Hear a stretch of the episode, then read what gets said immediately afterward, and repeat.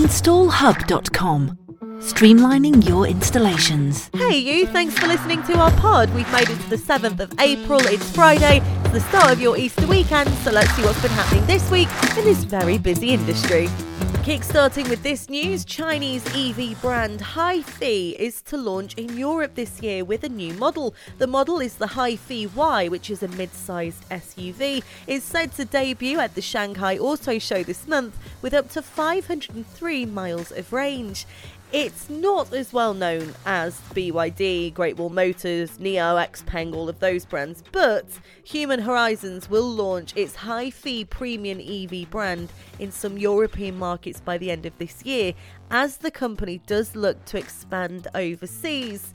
They do have plans to announce which European countries they are planning on entering at the Shanghai Auto Show later this month, so eyes and ears peeled for that one.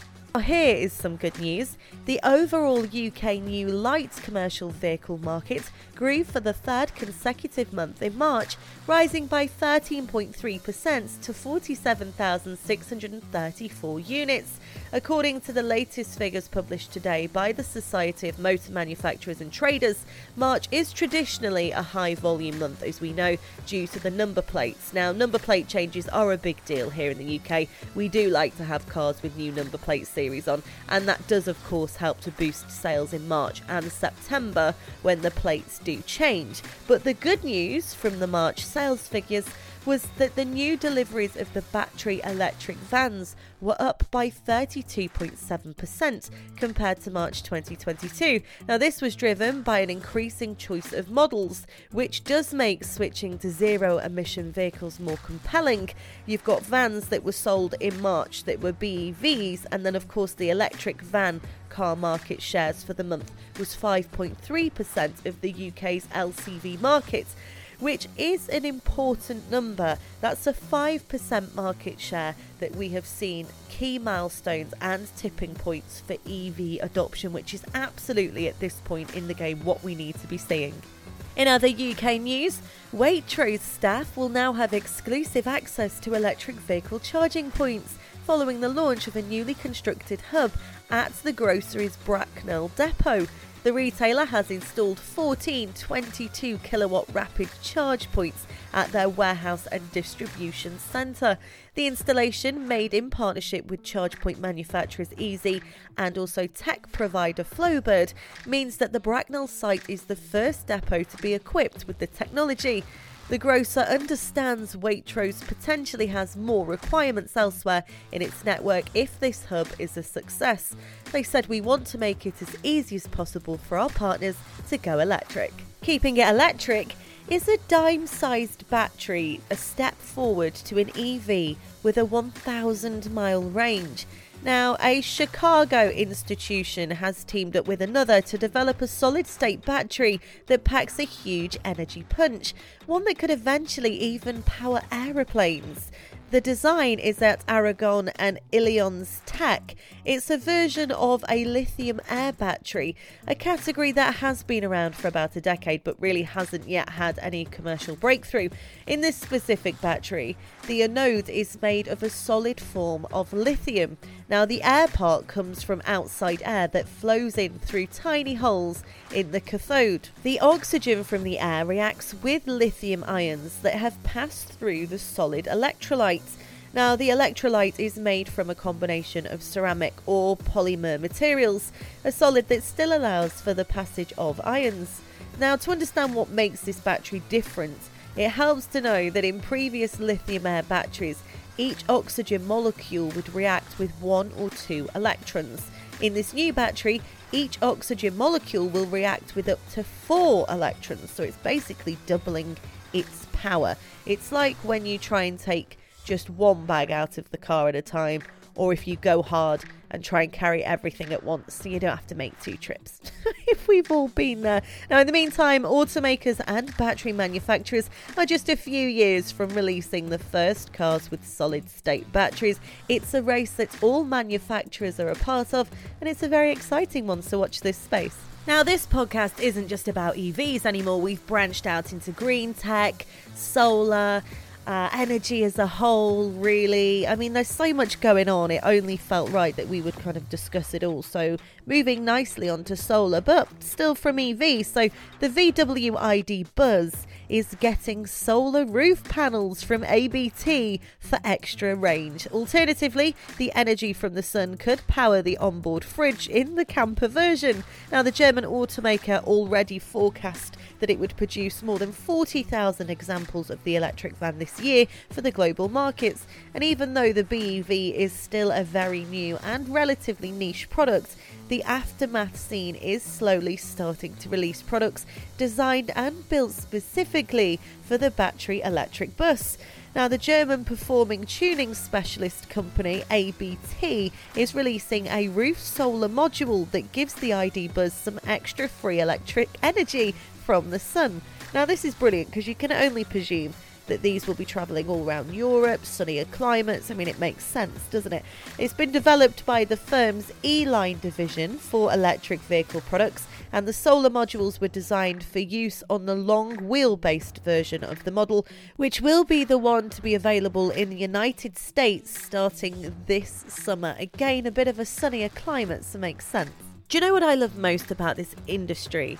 It's the innovation that seems to be everywhere. People are constantly trying to fix problems and find solutions. Like this French startup, they are offering a manual solar tracker for residential PV systems. Now, the French based L'École en Basilique has developed a tracking system that can be manually oriented according to the zenith every 15 days. Now, the startup recently introduced the first prototype and is now looking for distributors. Now, the principle is simple. The company's founder, Nicolas Ditteleblanc, has developed an adjustable fixing system associated with an application called ZeniTrack, which indicates the optimal angle of inclination of the solar panel facing the zenith throughout the year. So the PV system owners can slightly modify the angle of their solar panels every two weeks so that it always faces the sun. They can also move the structure manually by using a telescopic rod. Now, this rod apparently is a handle used in sailing to precisely adjust the length of a telescopic tube. Now, thanks to a graduation system, the user can modify the inclination of their solar panels between 15 degrees and 80 degrees to follow the zenith. So basically, move your solar panels throughout the year so they're always facing the sun to give them the best working chance. I like it. It's a solution to a problem that needed fixing. We love a bit of green tech, and Cranfield University does too. They have announced the first six successful applicants to its Green Future Investment for Technology Accelerator Fund. Mouthful that, let's just call it the GFIL. Now, the programme has been designed to support technical and prototype developments of innovative technologies that address climate change challenges. The funding is made possible as a result of a donation from the Green Fund Investments Limited, an organisation established to drive climate change initiatives by promoting technological innovation. Now, the first one is Lambda Energy, which is looking to increase crop yields by utilising greenhouses coated with sunlight changing films. Sages London is second. They're exploring how natural food waste derived dyes can be refined to produce dyes that are more vibrant and have commercial uses in other industries. You've got the Bluemethane, which is a project focused on optimizing technology to capture methane from water and create a new source of bioenergy.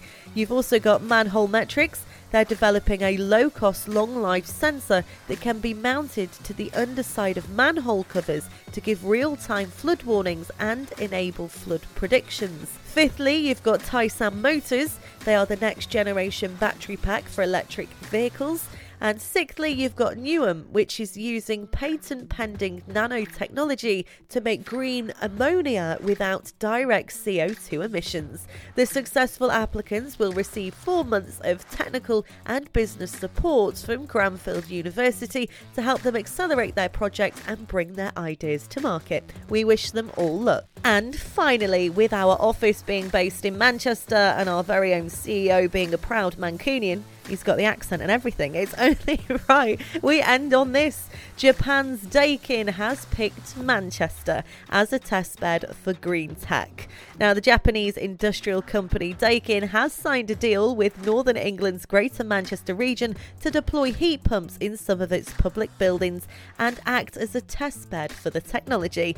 Daikin is one of the world's largest air conditioning manufacturers, and they will provide heat pumps and cooling systems to public buildings, including social housing in the city region, that will be monitored and tested remotely. Demand for heat pumps, which rely on electricity to transfer heat, has been booming in Europe amid the soar of natural gas prices, with consumers in many countries waiting months for heat pump installations. Manchester is one of the birthplaces of the industrial revolution, and we plan to become carbon neutral in 2038, 12 years ahead of the rest of Britain. So, uh, as we'd say, money on the map. So that's it. You are now up to date with the industry, and what a busy industry it is. From everybody here at Install Hub, you have a fantastic long Easter weekend. Keep yourself safe and be sure to tell people about this pod so they too can like and subscribe. I'll be back with you next Friday. Thank you.